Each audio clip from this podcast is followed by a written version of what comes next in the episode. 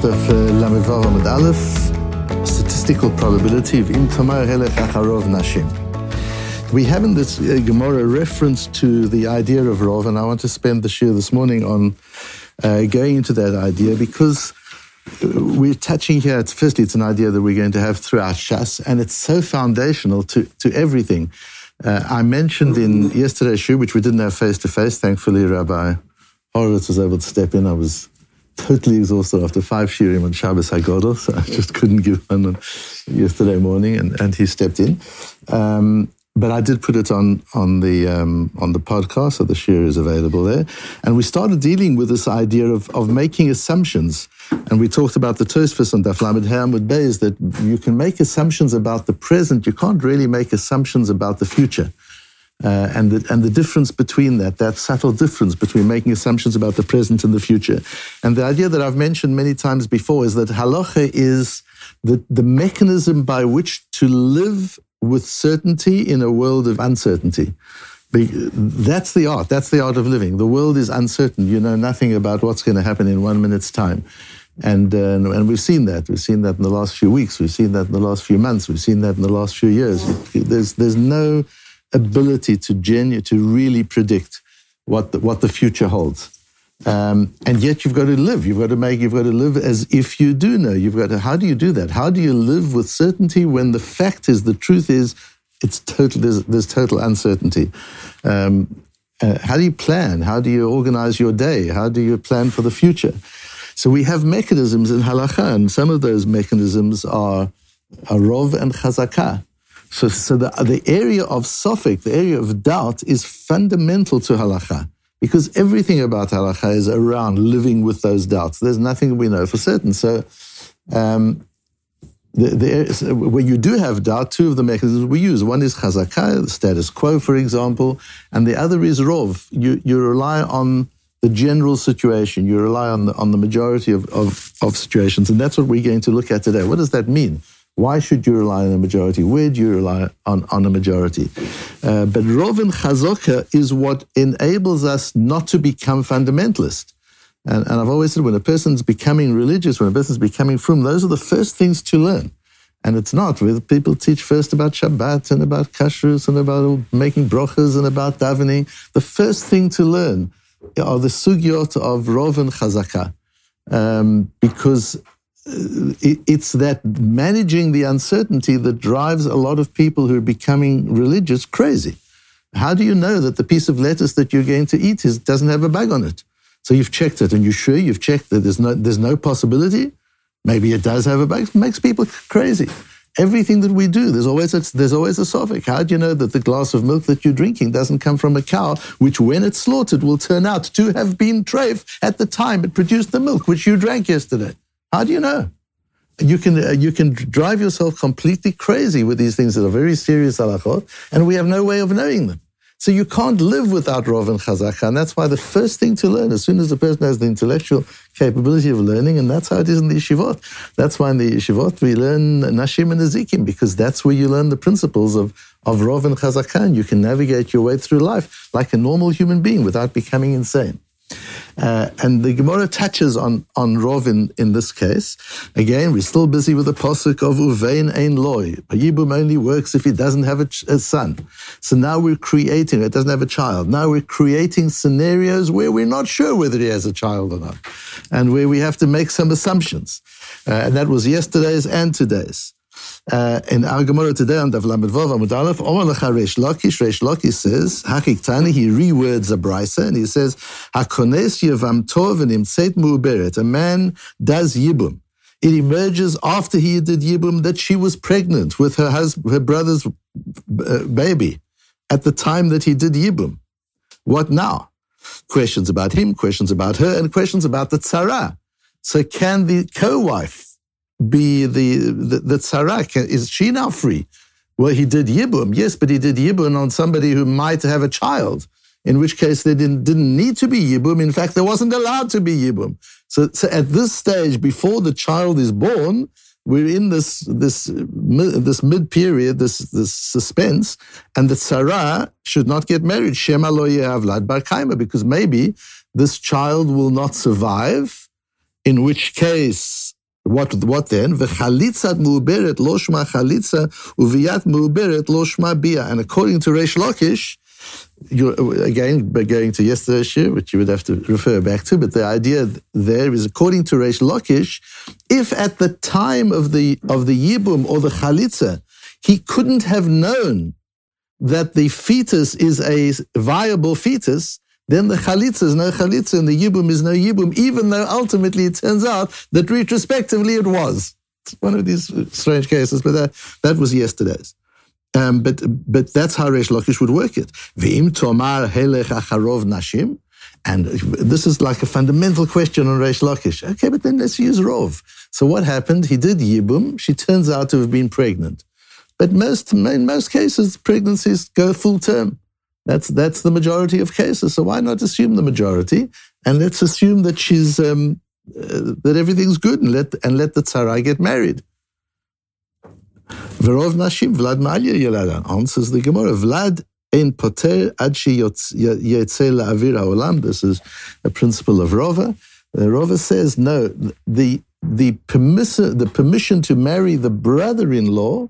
So the permission to marry the sister-in-law only applies when the fetus emerges into the world as a baby.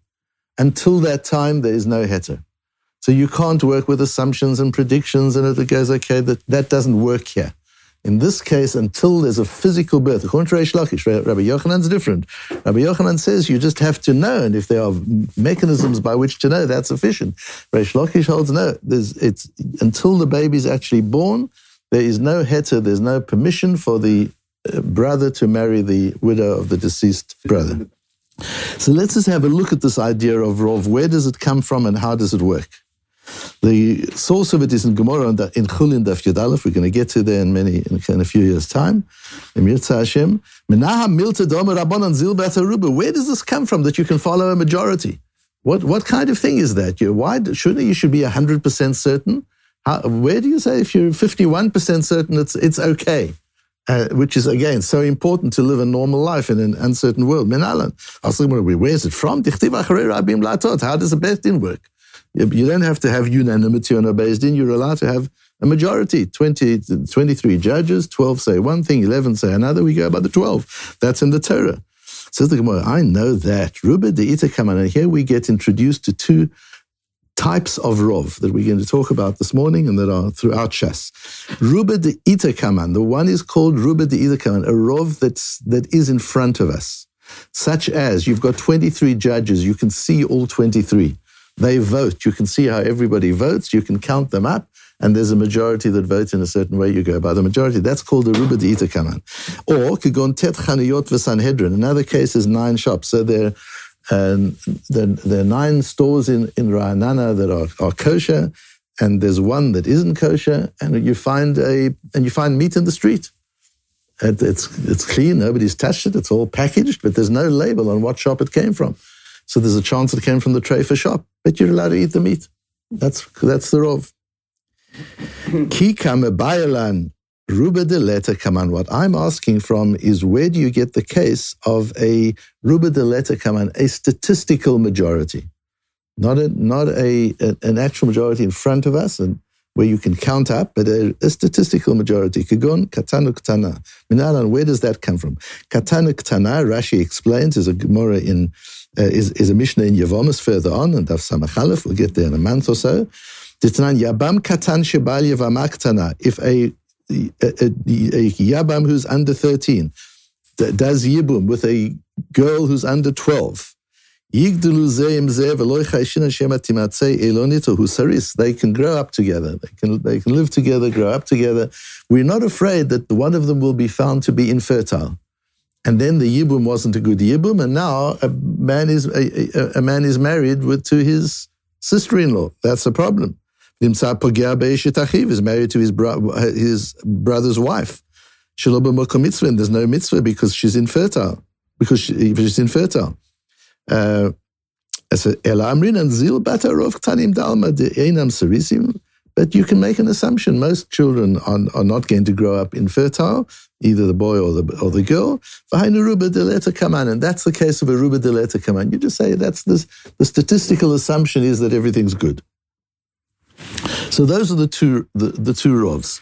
There's a very classical piece of literature learning, which is which is is foundational. So um, and this comes from the Telz school. So my um, As you know, my father learned in Telz. My Rosh Yeshiva was the Talmid of Reb Shimon Shkop. We'll come to that in a moment. But the Telz school, Telz was founded by Reb Leizer Gordon, and Reb Leizer Gordon always brought very great Rosh Yeshivas. He himself was building a community. He was building a yeshiva. He was raising funds. He wanted to make sure that in the yeshiva, there was a Rosh Yeshiva whose job was just to teach. And uh, he, the, one, the first one he brought in was Reb Shimon Shkop.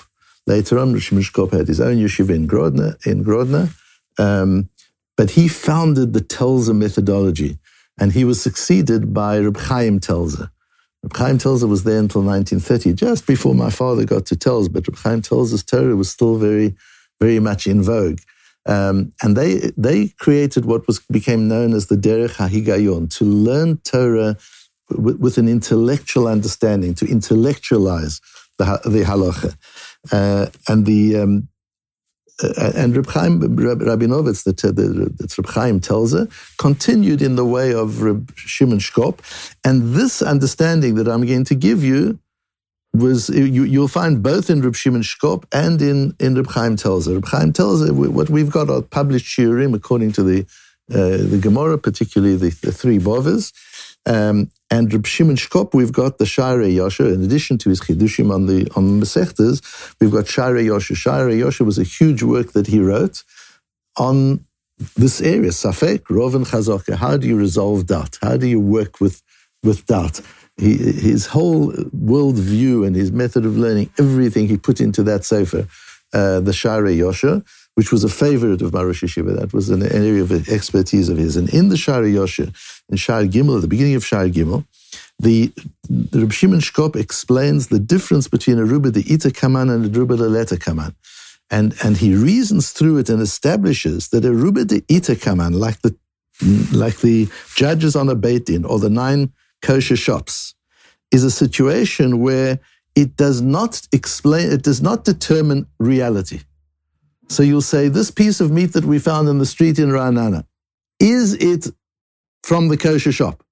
Answer, I don't know. May I eat it? Absolutely. But I'm not sure it's from, that it's from the kosher shop. Yeah, that's a rov. You can eat it. That, the, that's how Reb Shimon le- learns this. Really, the Safek is still in doubt. It's still fifty-fifty. But we paskin that you can eat it. It's a psak. And imagine how, how good it would be for people to see that, actually, to see a person pick up a piece of meat in the street and on the basis of the majority of the shops being kosher, taking it home and cooking it. No hechsheron, no anything. I know there's some other technical problems, but that's that's the case that it, that it talks about there. And that teaches you how to relax. It's okay. You need to know what the halacha is. You don't need to know the facts. That's, that's the essence of a Torah life. You need to know the halacha. You don't need to know the facts. And that's why it's more important to learn halakha, to learn Gemara, than it is to to know the facts. The facts, you know, you need to know what's going on in the world, but but you can't make your life decisions on the basis of facts, because the, the truth is we don't know the facts.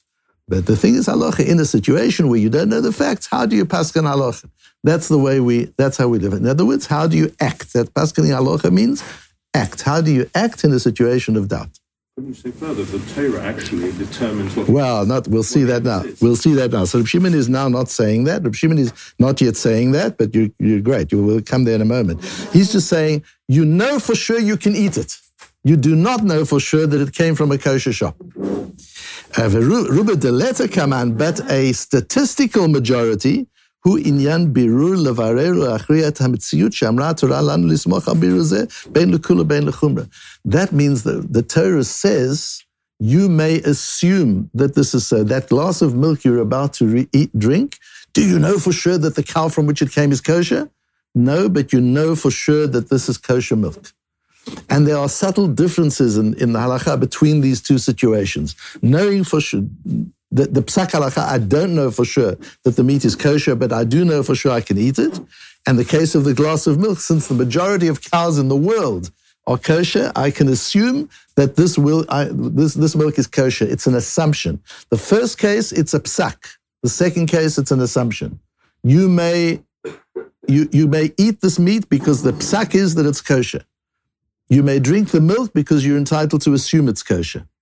Two different things. Can you notice the subtle the subtle difference? The halakha is it's kosher, or you may assume it's kosher. Two different things. Now, the um, I was very, very excited in the early hours of this morning because I remember learning this Reb Shimon Shkop with my Rosh Yeshiva. And when I say learning with him, I'm talking about learning with him privately. Every Motzei Shabbos after Shabbos, I used to go down to the shul in Kfar Chassidim, which was empty and desolate. And he and I would meet there. We would start an hour after Shabbos, and we would learn until the early hours of the morning.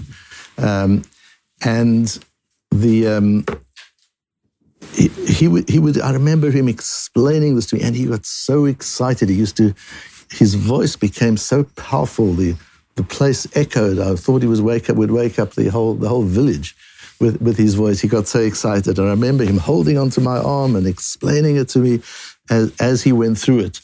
Um, and as I was thinking of it this morning, I discovered that because I started recording his shiurim, they were originally not recorded. I started recording them because they were not understandable. And I had to explain to him they were not understandable, and I showed him. I said, explain to me what you're saying here. He said, no, I meant the first day here, and I forgot about it, so I put it down. I said, how's anybody supposed to know what you're talking about? Uh, and that's how we started learning Chavrusa, because I said to him, why don't you explain the shiur to me before you give it? If I understand it, anybody will understand it. And and he said, okay, that's how we started learning Chavrusa for many years. But the, but the important thing is I started recording the shiurim. And those recordings were the basis of the publication. I, I, I have one of his forum that were published, but I just discovered that there was a one on Sanhedrin, which I don't have, which was published from those recordings. And in it, I found the piece where he explains this very piece of Reb Shimon Shkop that we learned together in the, in the early hours of a Motzei Shabbos in the shul in Kfar Chassidim. And he says an amazing thing. He says that although, and so this is his Talmud, he learned with Reb Shimon Shkop. He says, although it seems therefore from Reb Shimon Shkop that the statistical majority is a stronger one. Because what does Reb Shimon say?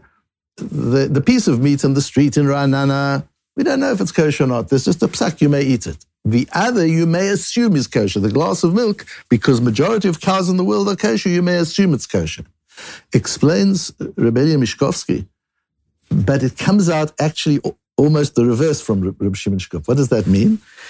Since the Torah says you may eat the piece of meat that you found in Ra'anana, with what degree of certainty can you eat it? A hundred percent. Do you know it's kosher? No, not at all. But you know you can eat it with a hundred percent certainty. What about the, the glass of milk? How much certainty are you that that glass of milk came from a kosher, kosher cow? You have no certainty. But you may assume that it is. So what he, what he comes out with is that once the Torah tells you, you this is the halacha, this is the psak, that is a higher level of certainty. So that's, I'm sure that's what you were getting to, that the Torah is, is it's not saying that it turns it into kosher, but it, it gives you absolute certainty that you may eat this piece of meat. There is no doubt. There's, there's no chumrah to, to say to you, oh, yeah, yeah, but, but may, I won't eat it because maybe. There's no maybe. It's one hundred percent kosher. There's no, do you know the, where it came from? No, you don't know where it came from, but it is one hundred percent kosher. On the case of the Ruba de Itakaman, the situation of a statistical majority, Rabbi Meir, where, where possible, doesn't accept it. Rabbi Meir was very machmir in this area. And he, even if there was a statistical majority, he wouldn't rely on that. So there you see, in the case of a statistical majority, there is a place to be machmir. So I know there's a statistical majority, but what if this is from the minority? So you say, but the Torah says you can follow the majority. You say, thank you very much, but I don't want to. That that would be okay, because with a statistical majority, you still don't know it for certainty. So it comes out, in a way, the, the opposite of the way it seems from Reb Shimon, as we've been saying the last few weeks.